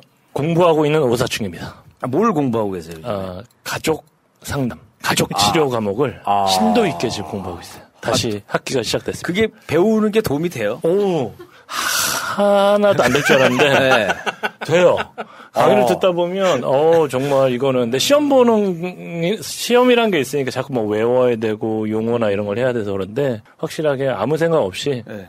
이렇게 뭐 인문학 정도로 들으면 굉장히 도움이 돼요. 그러니까 뭐든지 뭐 사람을 뭐 고쳐 쓰는 게 아니다 이런 얘기가 있잖아요. 그러니까. 가족도 사- 새로 만드는 게 낫지 않아요? 그래서 상담이 필요하다고. 쉽지 않잖아요. 예, 그래서 여러 가지 심리에 대해서 나오는데 네. 아우 되게 아우 되게 가슴이 아프더라고요. 저는 예. 말을 얹지 않겠습니다. 그러니까 하- 뭐든지 아까 알면 좋은데 그, 그러니까 학교에서 저는 이제 좀 우리가 맨날 너무 국영수만 배우잖아요. 사실 좀 이런 거가 지나고 나니까. 예. 차라리 좀 고등학교 때 좀 주식도 알려주고 뭐 부동산 사기 안 당하는 것도 좀 알려주고. 고등학생들이 비트코인 먼저 하잖아요. 아니 그것도 빨리 아예 그냥 네. 알려주고 체계적으로 알려줘가지고 해야지 이게 사회 나와가지고 하나씩 하나씩 배우려니까는 너무 이렇게 그게 어렸 또 눈탱이의 맛 아니겠습니까? 아, 그러니까 눈탱이 너무 맞으니까 힘들더라고 이게 어렸을 때부터 그 잔펀치를 맞아야 되는데 이게 성인이 돼서 맞으면 휘청휘청 하거든요. 그러니까 좀 아기 때부터 좀좀 배울 것들은 미리 좀 배워놨으면 좋겠다. 요 생각이 들고 그다음에 이제는 이제 그 솔로로 살기 위해서 어렸을 때부터 빨래 설거지 밥하는 거다 그래. 알려주고 학교에서 중년의 사랑을 예. 꿈꾸는 오사축입니다. 예. 예. 갑자기 또 그 얘기 또왜 얘기하시죠? 갑자기 갑자기 갑자기 뜬금없이 지금 뭐 딴 얘기 어, 학교 설거지- 초등학교 얘기하고 있는데 지금 한다니까.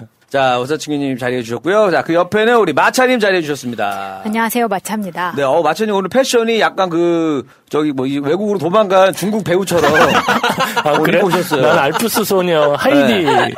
아니 그 유명한 배우 있잖아요. 중국으로 도망갔다고 그러더라고요 지금. 제가 그 여가 뭐죠? 그 적벽대전에 나왔던 여배우. 어, 그 어, 배우가 그래요? 지금 한두 명이 아니어가지고. 바- 어, 아, 도망갔어요. 중국으로 도망갔는데 그때 그 의상이에요. 예. 감사합니다. 적벽대전에 한 만 명 나오는데. 아니 아니 거기 여주인공 있어요. 여주인공 있어요. 조조의 아내? 어? 조조의 아내? 아, 그 말고, 하여튼 유명한 아, 아, 주인공? 있- 있어, 어. 있어, 있어. 오늘 그 실검에 떴었는데, 아, 이름이 기억이 안 나네. 아, 그 느낌 나네요, 오늘. 감사합니다. 네네. 덥진 않으시죠, 옷이? 네, 덥지 않습니다. 아, 근데 요즘에 제가 오래간만에, 이제는 따뜻한 물로 샤워를 합니다. 어, 아, 어. 그만큼 날씨가 이제 많이 바뀌었다라는 거예요. 늘 찬물 아니면은 숨을 쉴 수가 없었는데, 아, 이제는 정말 이제 가을이 오는. 네. 이제 아, 잘만 소리가- 하죠. 예? 잘만 해. 어, 잘만 해요. 새벽에 좀 춥지 않아요? 그래 살짝 이렇게 이불 덮지 않아요? 새벽에? 네, 그렇죠. 예. 그렇죠. 이제는 다시 이제 원래는 저 거실에서 자다가 이제는 다시 이제 침대로 들어갔어요. 드디어 이제 이사 갔습니다. 날씨가 이제 축하드립니다. 좀, 좀 풀려가지고. 자 그리고 그 옆에는 우리 야수님 잘하고 계십니다. 안녕하세요. 야- 안녕하세요. 야수입니다. 네, 아 오늘따라 그 올백이 좀 눈에 띄네요. 올백? 머리 많이 넘기셨는데 오늘? 예. 예. 뭐 발라요? 예, 조금씩 바릅니다. 뭐, 뭐 바르세요? 왁스, 젤. 예, 왁스. 왁스. 아 젤. 예. 아 왁스, 왁스. 예. 어. 그 예전에는 그 무스도 발랐어요, 무스? 무스는 고등학교 때 발라보고 안 무스 스프레이 같아요. 그 고등학교 때 아 얘 왜 그러니 하면서 이제 그거 하고 예, 그다음에. 이제 한동안은 이제 왁스만 계속 썼잖아요. 예. 어. 어, 지금도 이제 혹시 딴 거 쓰시나 궁금해가지고 왜냐면 그 젤 바르시는 분들이 있어요. 아주 지금도. 옛날에 예. 웰라라고 있었어 웰라 지금도 생긴 거. 있을걸요? 아 그래요? 예. 어, 지금도 웰라가 있어요. 어, 치아같이 생긴 거. 어, 그것도 뭐예요? 그거 머리 바르는 거. 예, touch by touch. 뭐 개츠비 뭐 그런 계열의 브랜드죠. 어, 자, 그래서 한번 머리 얘기 잠깐 해봤습니다. 자, 오늘은 저기 주제를 이걸로 정해봤습니다. 오늘 주제는 여러분들 그, 저도 이제 오래간만에 요 생각이 갑자기 들더라고요. 이제 만약에 그 일기장에다가 요즘 일기 쓰시는 분 혹시 계세요? 오사춘기 일기 쓰세요? 훌륭하다. 예, 일- 일기 쓰죠. 예. 아, 써요? 매일 쓰세요? 매일은? 아닌데 예. 저는 나중에 나이가 들어서 죽을 때 책으로 만들어서 자식한테 주려고. 일기장을? 네. 그럼 솔직하게 다 쓰고 계신 거예요? 다 쓰죠. 뭐 와이프를 뭐 뒤태를 보면 뭐 뒤통수를 때리고 싶다 다 쓰지. 다 쓰고 있어요, 예, 그거를? 예.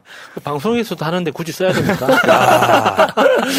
책으로 엮어가지고 그것도 이제 그러니까 오 대단하시네. 그러니까 왜냐하면 저도 이제 일기를 저도 이제 안 쓴 지 오래됐지만 어느 순간 이제 야 일기에다가 내가 요즘에 뭘 쓴다면 뭘 쓸까 나는 만약에 지금 쓴다면 요 생각이 딱 들면서 오늘 주제를 일기에 뭘 썼니? 그러니까 예전에 과거에 썼던 예, 얘기도 예, 괜찮고 뭐 최근에 쓰고 싶은 것도 괜찮고 뭐 남의 일기장 얘기도 괜찮고 뭐 일기와 관련된 다양한 다양한 이야기를 해주시면 되겠습니다. 자 순서를 한번 정해볼까요? 그러면 자 순서를 일단 오늘 그 오사충기님 먼저 한번 가시죠. 오사충기님 1번으로 한번 가시고 네, 1번 오사충기. 1번 예. 그다음에 2번이 야수님 예. 제가 3번 가고 우리 마차님 4번 가보도록 하겠습니다.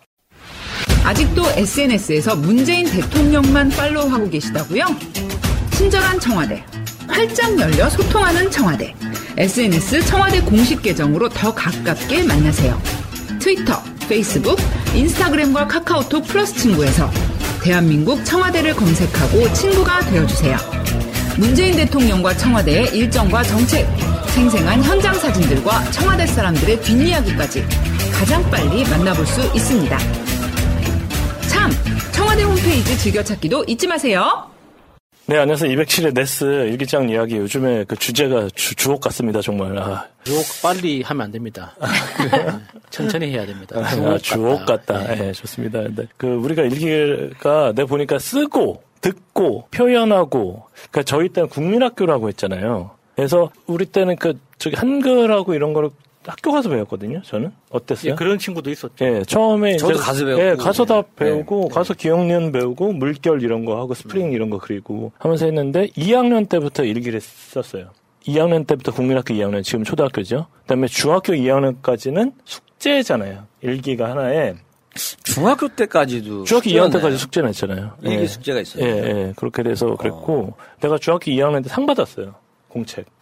잘 썼죠. 음. 잘 썼다고? 일기 성실하게 썼다고. 너무 웃기, 웃긴 것 같아. 그게 뭐냐면은 남의 얘기 들여다본 다음에 어 잘 썼어 상 받아 어, 잘 썼네 친구 뭐, 솔직하게 잘그 썼네. 선생님들은 주로 보면 맞춤법이나 어, 예, 논리 예. 전개나 이런 다걸 빨간 글씨로. 이렇게 써줘요. 예. 근데 뭐 맨날 그랬잖아요. 그- 우리 어렸을 때. 근데 나는 이제 그런 거 진정한 일기는 뭐냐면 네. 그 일기장에다 선생님 욕을 쓰는 애가 진정한 일기예요. 그게 속마음을 쓴 거잖아요. 그치 그치. 원래는 그래야 예, 되는데 예. 그냥 뭐 모르는 뭐하고 놀았다 뭐 그렇지. 이런 거 위주로 주니까 그래서 제가 봤을 때는 그러니까 어렸을 때 항상 그랬어요. 일기 썼냐?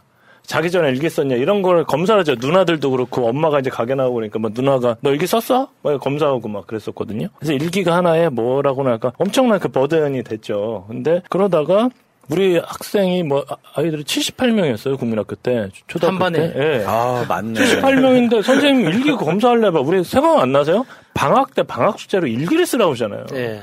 그러면 이제 꼭 누나 일기장 해갖고 몰래 베껴 쓰고 동생 일기장 해갖고 날씨 그때 누나 일기장에서는 날씨만 베껴 쓰는 거죠. 그렇게 날씨에 대한 스트레스를 이렇게 많이 받았는지 그리고 제가 진짜 생각나는 게 쓸 거 없으면 꼭 이렇게 좀 머리가 크고 나서 5학년쯤 됐나? 그때 이렇게 썼어요. 오늘은 정말 한 일이 하- 아무것도 없다 내일은 즐겁게 즐겁고 보람차게 살아야지 내일이 기대된다 이렇게 한 줄 딱 쓰고 싹 넘, 넘어가는 거야 그래서 막 그렇게 이렇게 싹 오히려 솔직하네. 예. 그게 한 게 없다고 그렇게 쓴다라는 게 그래도 대단한 거잖아요. 그 나이 때. 네, 그렇죠. 그래서 그때 좀 머리가 좀 커서 그러니까 중학교 3학년 때부터 진짜 프라이버시가 정말 프라이버시가 제가 이제 있는 거죠. 그래서 거기다가 정말 저의 기록을 쓰기 시작을 하- 했고 그러면서 뭐, 뭐 남자는 이제 몸이 자라고 어?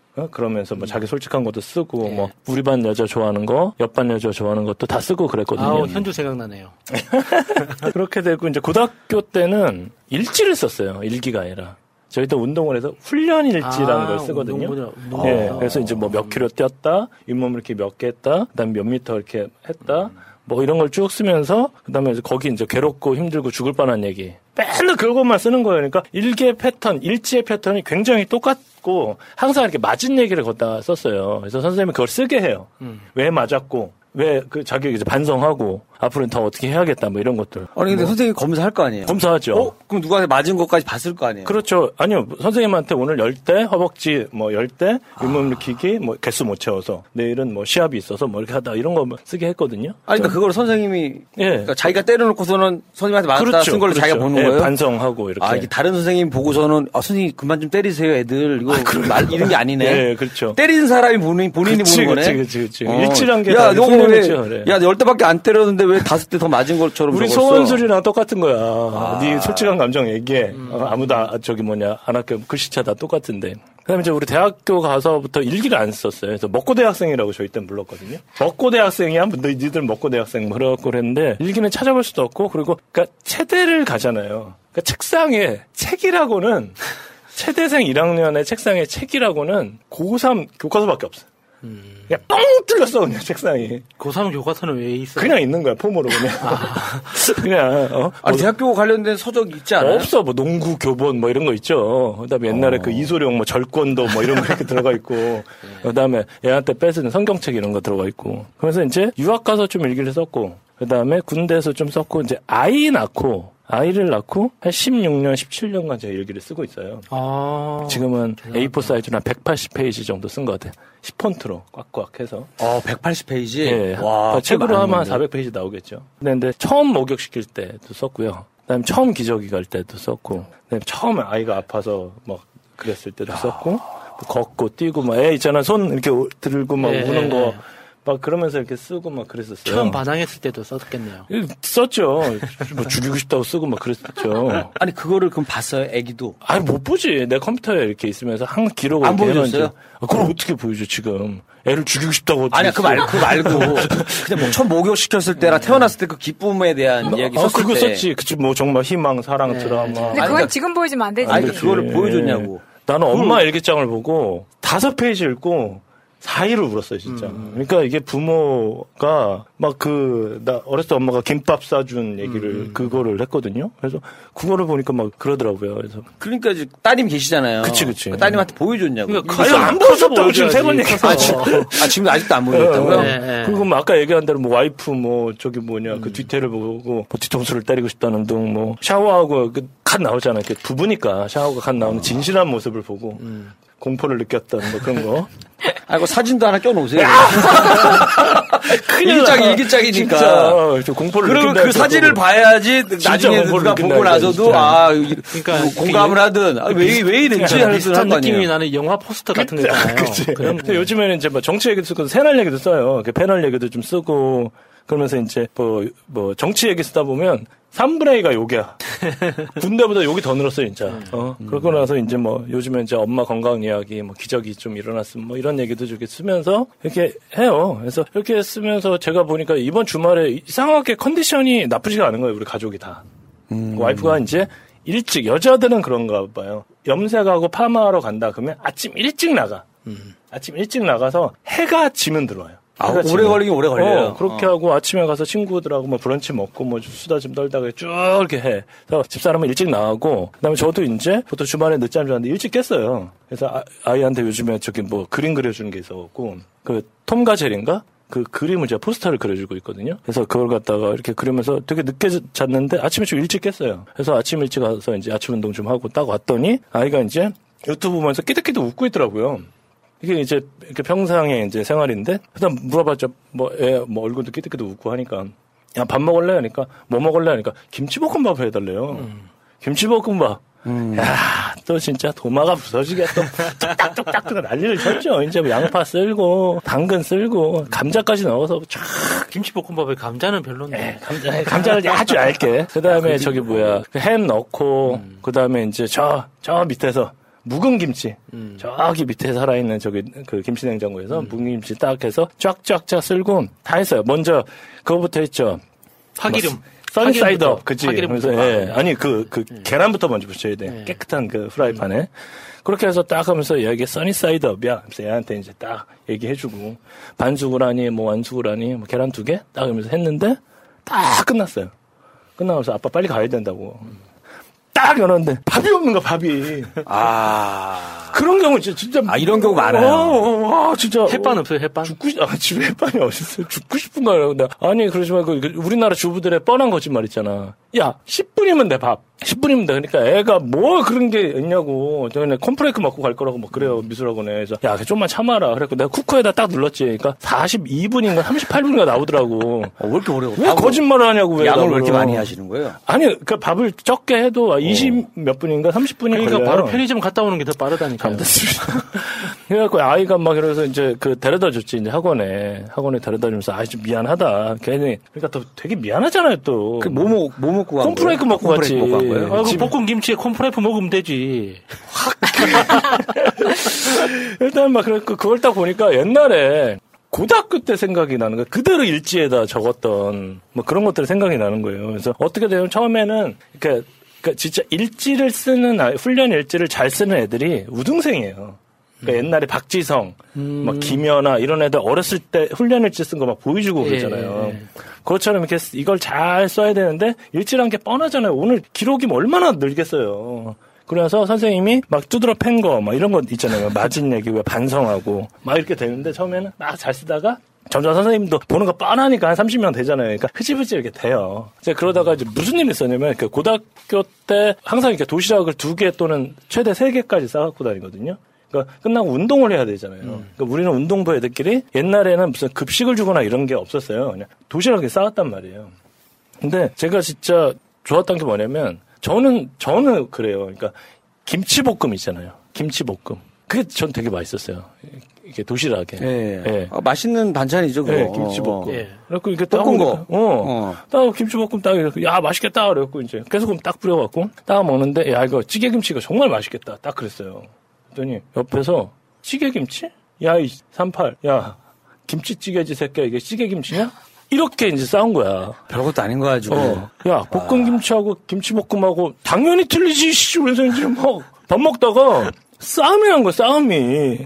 진짜. 아, 뭐 정말 뭐 싸울 일도 아닌 것 같고 싸운 거. 어. 야, 자장면이야, 짜장면이야, 이거 갖고 싸운 거랑 똑같은 어, 거 아니에요? 음. 그러면서 이제 찌개김치냐 김치찌개를 이제 붙었는데 진짜 여기서 이제 남자애들끼리 얼마나 욕을 하겠어요. 무슨 야 진짜 해바라기 진짜 씨발라볼라 막 뭐 이러면서 막 너 뭐 무슨 뭐 있잖아요 뭐 뭐 뭐 18억을 뭐 수표로 막 이렇게 가잖아 막 이렇게 책상다리 하면서 막 그래서 그때 네. 저희 때 진짜 유명한 드라마가 있었어요. 진짜 유명한 드라마. 우리 대학교 갓 들어갔을 때 갓 들어갔나? 군대를 갔다 왔나? 하여튼 그래서 김두한 있잖아요.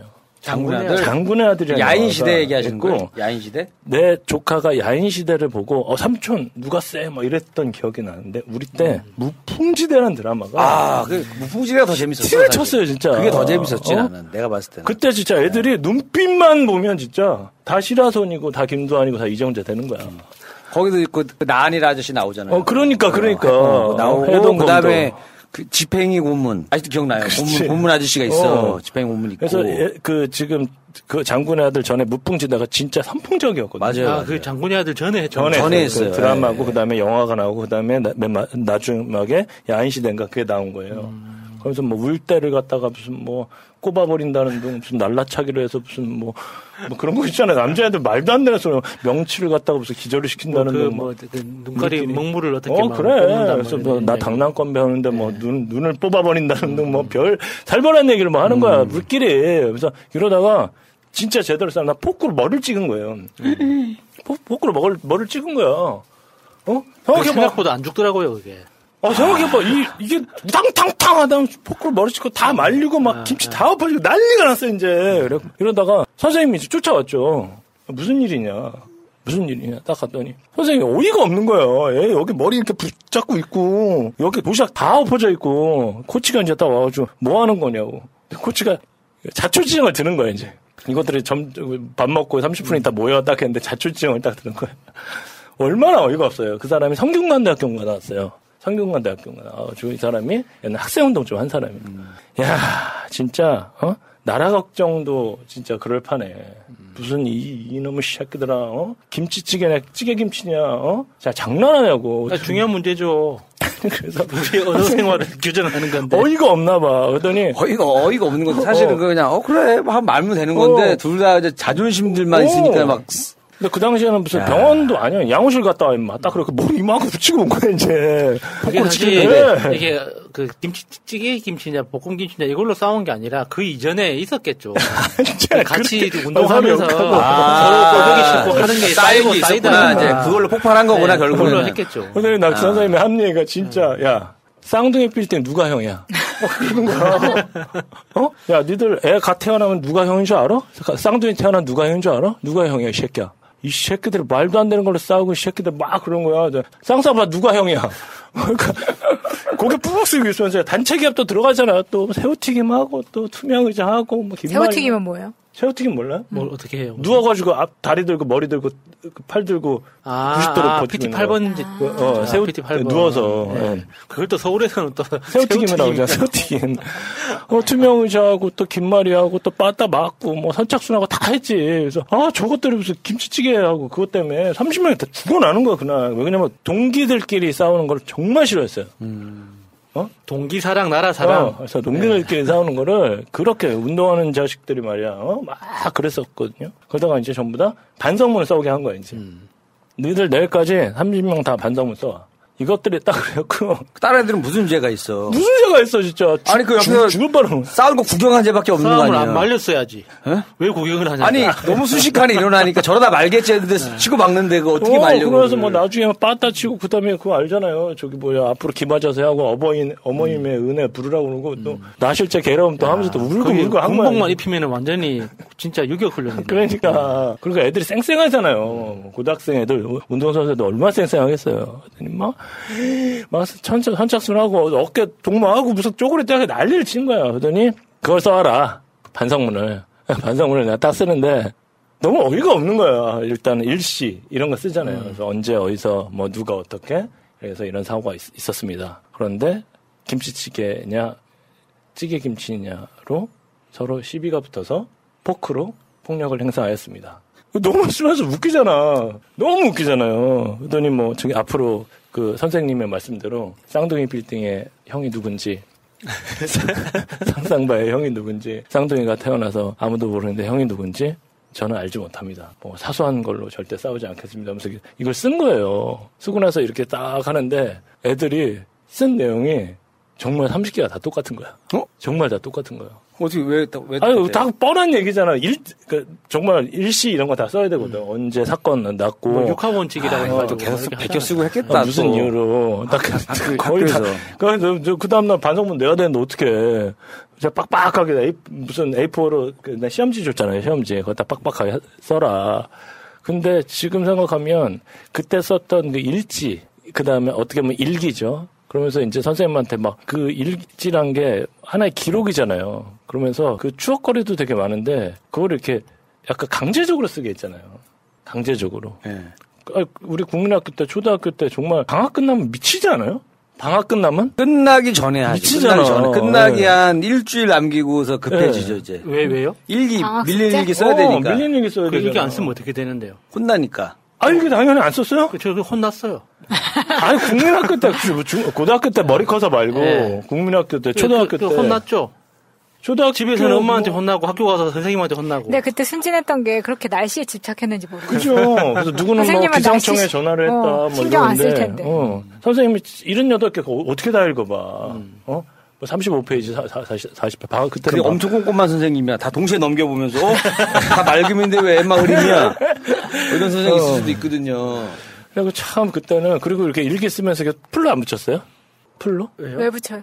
1페이지, 2페이지 싹 풀로 붙여갖고 이제 한 장 싹 넘기면서 이게 오, 이, 일, 일일이 5일로 싹 넘어가게. 아, 못 보게 하려고 중간에? 아니, 중간에 이렇게 풀 이렇게 붙여가지고, 그러니까 쓰- 이렇게 넘어가게. 저는 그냥 때리면 맞았기 때문에 아, 그렇게까지 안 했습니다.